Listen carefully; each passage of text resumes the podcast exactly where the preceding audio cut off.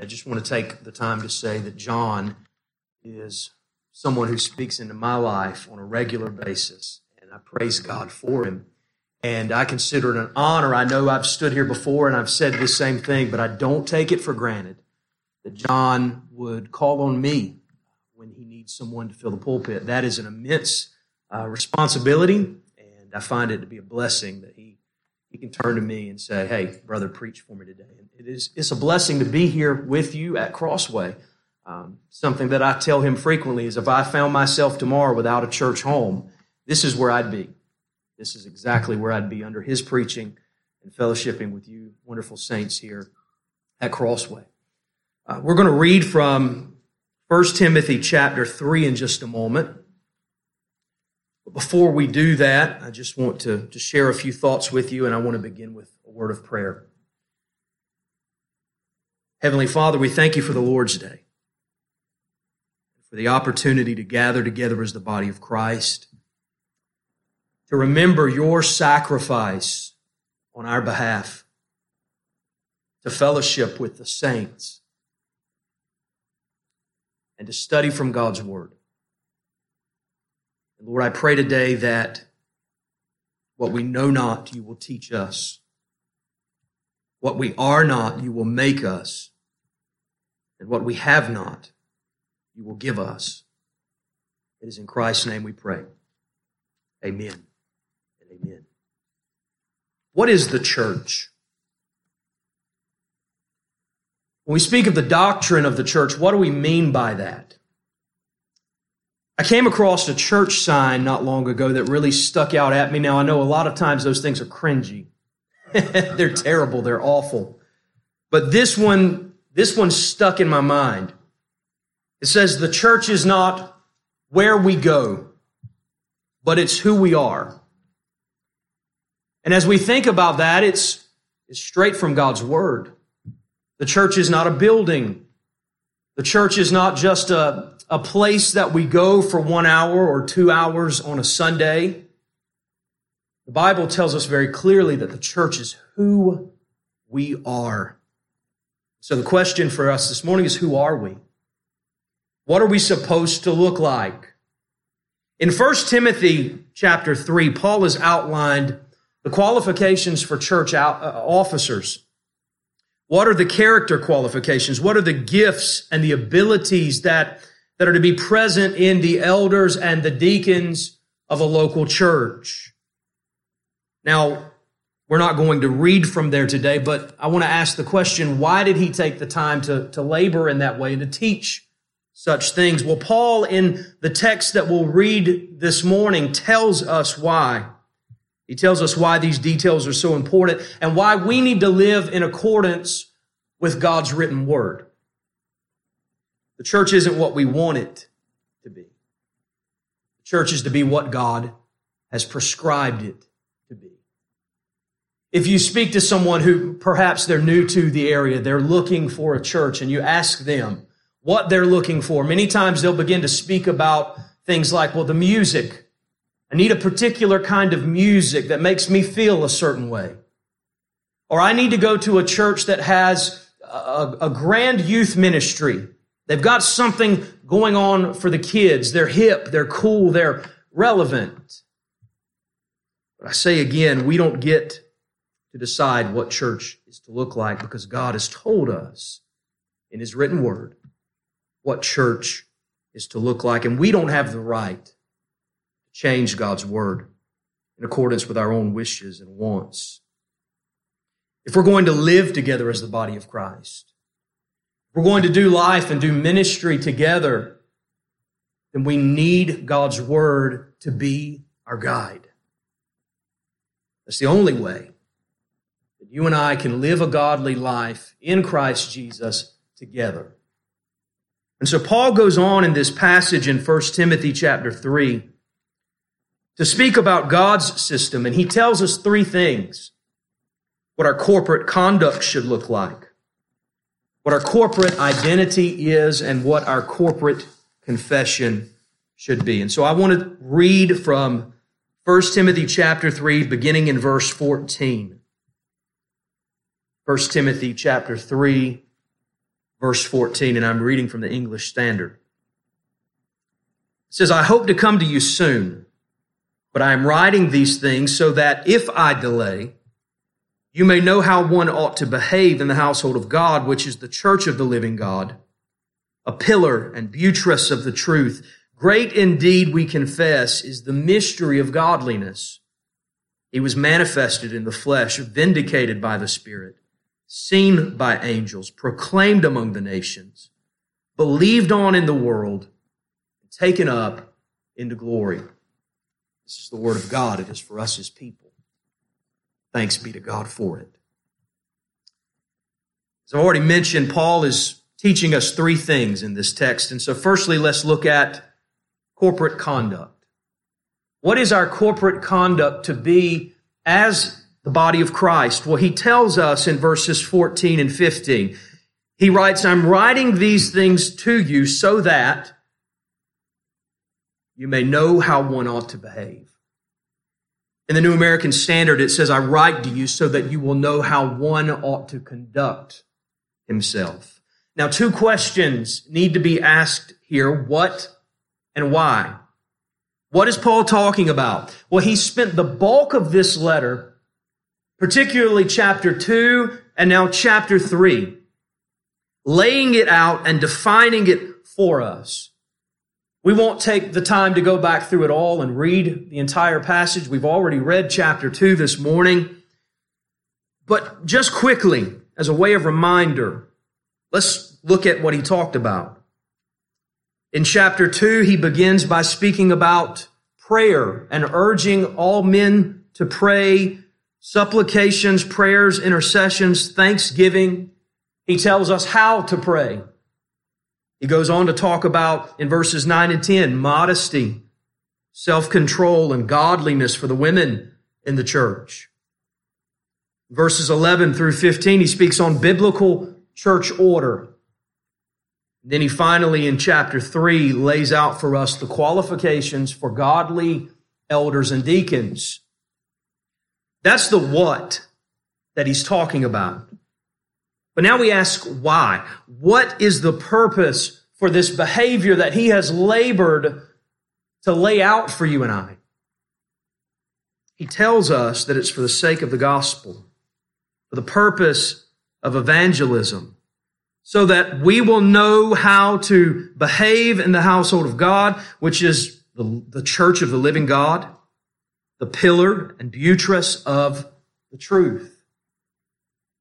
R. Kent Hughes wrote that the motivation for this exemplary conduct was openly evangelistic, as mentioned in chapter 2, verses 3 and 4, where it says, This is good and it is pleasing in the sight of God our Savior, who desires all men to be saved and to come to the knowledge of the truth. And here he says in the key verse of 1 Timothy, the call to proper conduct in the church is made even more compelling by understanding that we our family, a gathering of people indwelt by the living God, a repository, heralds of the truth.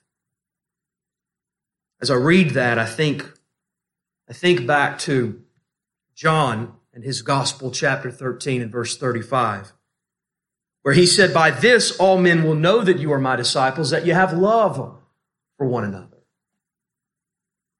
As we follow God's word, as we order the church in accordance with what is written, as we deal with one another in biblical and godly ways, it, it promotes the gospel.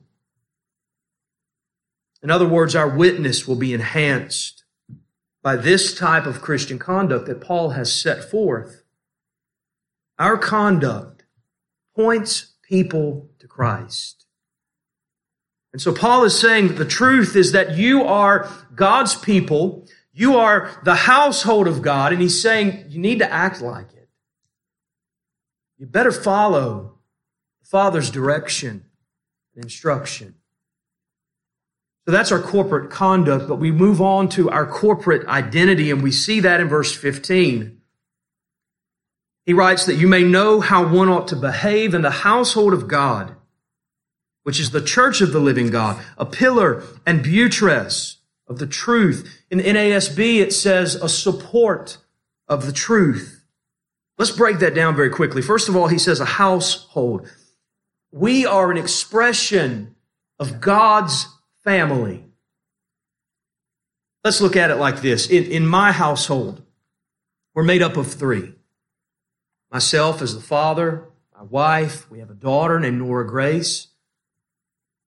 Five if you count the two pups. Seven if you count the world's two oldest goldfish that refuse to die. But as the head of my household, it's my job to enforce certain rules and regulations, to set the tone, to be the example, and how we interact with one another and treat one another. Tasks and expectations need to be defined. They need to be laid out. Well, Paul is saying that as members of God's household, we are to act in certain ways. We are to deal with one another in certain ways. How should we behave? Well, that's why the apostle has labored to lay it all out for you and I and to tell us exactly what's expected of us, how we need to behave, how we need to treat one another because we are God's household. But he also says that we are the church of the living God. The word there is Bethel. And it literally means the house of God, the place where God dwells. God said to Moses in Exodus chapter 25, let them make me a sanctuary that I may dwell in their midst. And in the Old Testament, God chose to reside in a particular place. But we fast forward to the New Testament. There's no temple. There's no physical location. God now dwells in his people. 2 Corinthians 6 and verse 16 says, For we are the temple of the living God. As God said, I will make my dwelling among them and walk among them. I will be their God. They shall be my people.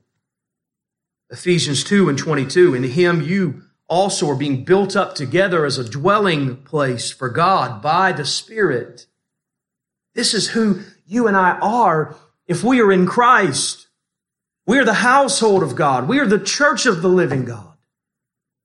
But he wraps it up by saying that we're pillars and support of the truth. We are guardians of the gospel, guardians of God's word. It has been entrusted to us.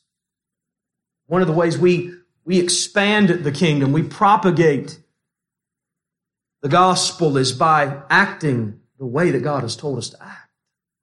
Being a household, being the church of the living God, being pillars and support of the truth of the Word of God.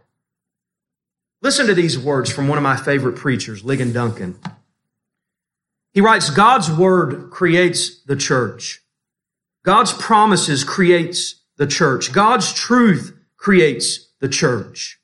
The church grows and prospers because it feeds on, accepts, embraces God's truth. So why can Paul say that the church is the pillar and support of the truth if the church is that which creates, or if the truth is that which creates the church? Simple. Because Paul's talking about the local church. He's not talking about the universal church. He's talking about the local church. Paul is saying that the local church is the place that God has appointed to be essential to the propagation and protection of the truth in the world. He goes on to say, Paul's saying that there can be no Lone Ranger Christianity. You can't be off on your own, you, Jesus, and your Bible, and expect for the truth to prosper in your life. We need one another as believers. We need one another as encouragement. We need to see one another's lives. We need to see the work of the Holy Spirit in the lives of other believers to encourage us to love and good deeds.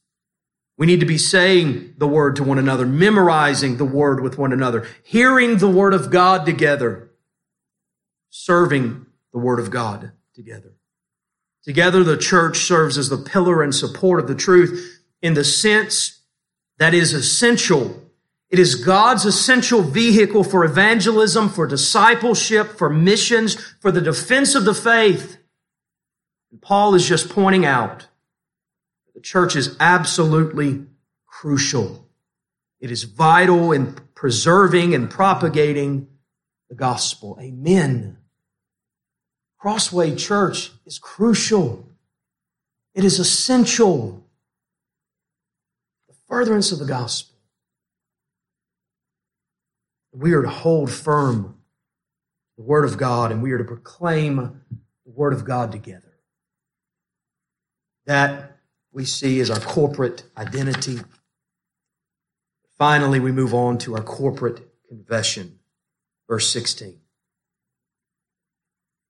Paul writes to Timothy, Great indeed we confess is the mystery of godliness. He was manifested in the flesh, vindicated by the Spirit, seen by angels, proclaimed among the nations, believed on in the world, taken up into glory. What is a confession? Now, I'm not speaking about it in a legal sense in a courtroom setting where someone confesses to a crime. You hear about books of confessions, confessions of faith, and it's a practice that isn't as common in the church today as it should be in modern evangelicalism. There is a term that has become rather, rather common, and that's evangeli. Maybe you've heard that. Evangelicalism. A pun that basically means that faith can become spineless, without a backbone, that it takes on the shape of whatever container it's put in. Faith that lacks theological firmness and soundness and has been severely influenced by worldly ideas like postmodernism, humanism, relativism.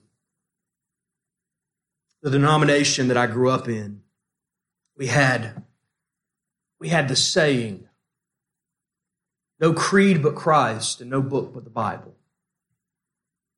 And it sounds good, but it lacks gravitas. It lacks strength. It lacks depth. Creeds and confessions articulate what we believe about the Bible. And they help clarify doctrinal points and unify a church's leadership around a common theme and idea. Confessions are included in the scriptures and they were recited by early Christians. And they keep us from sliding into liberalism. Paul is laying out a confession for us in that verse of scripture. He gives us a confession of faith here in this text. He even refers to it as such. Paul confesses, and we confess Christ's supremacy. If you still have your Bibles open, Read verse 16 with me.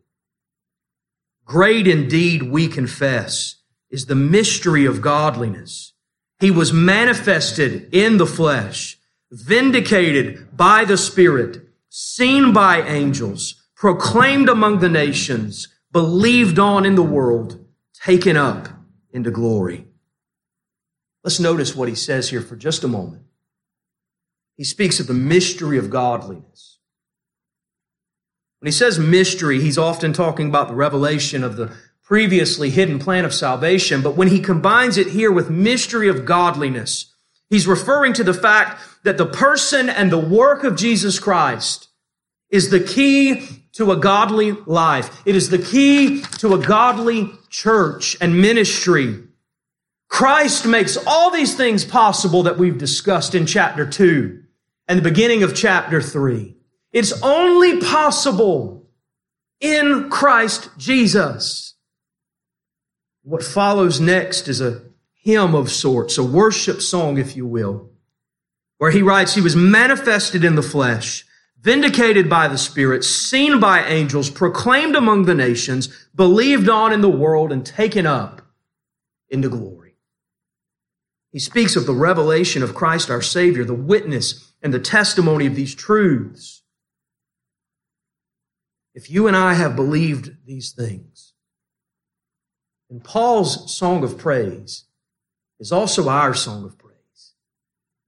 Our confession of faith today. This Christ, who was manifested in the flesh, vindicated by the Spirit, seen by the angels, proclaimed among the nations, believed on in the world, and taken up into glory. He is King. And he reigns forevermore. And godliness in our lives and in this church is just a, an outflow of all of those things that we confess and that we believe. It's an overflow of Christ in you. So I want to ask you this morning as we begin to close, are you facing suffering?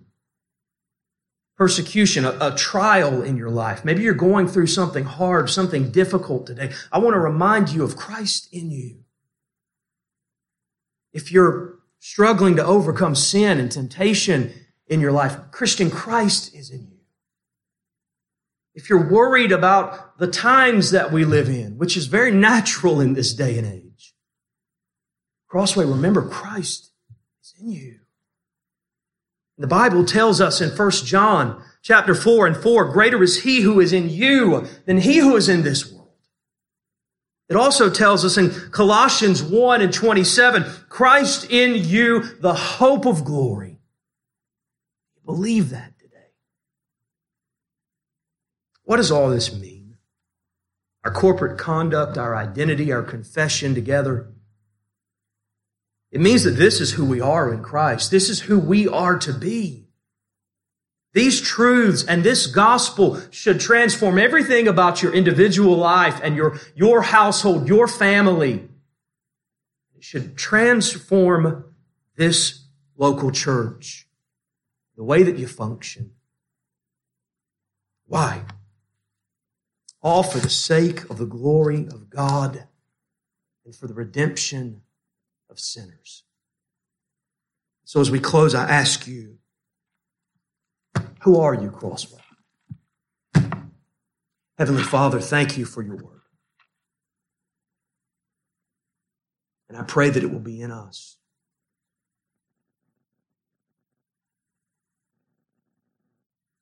I pray that by your Spirit today, you will help us to apply the truths of your word.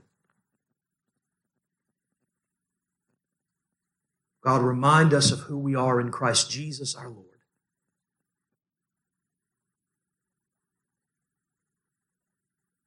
I pray your blessings on this local congregation, God. I ask you to fill them with your Spirit. Give them a passion for your word. God, that they would transform this, this little section of Goldsboro where you've placed them. We ask these things in the name of Christ our Savior. It is in Jesus' name we pray. Amen.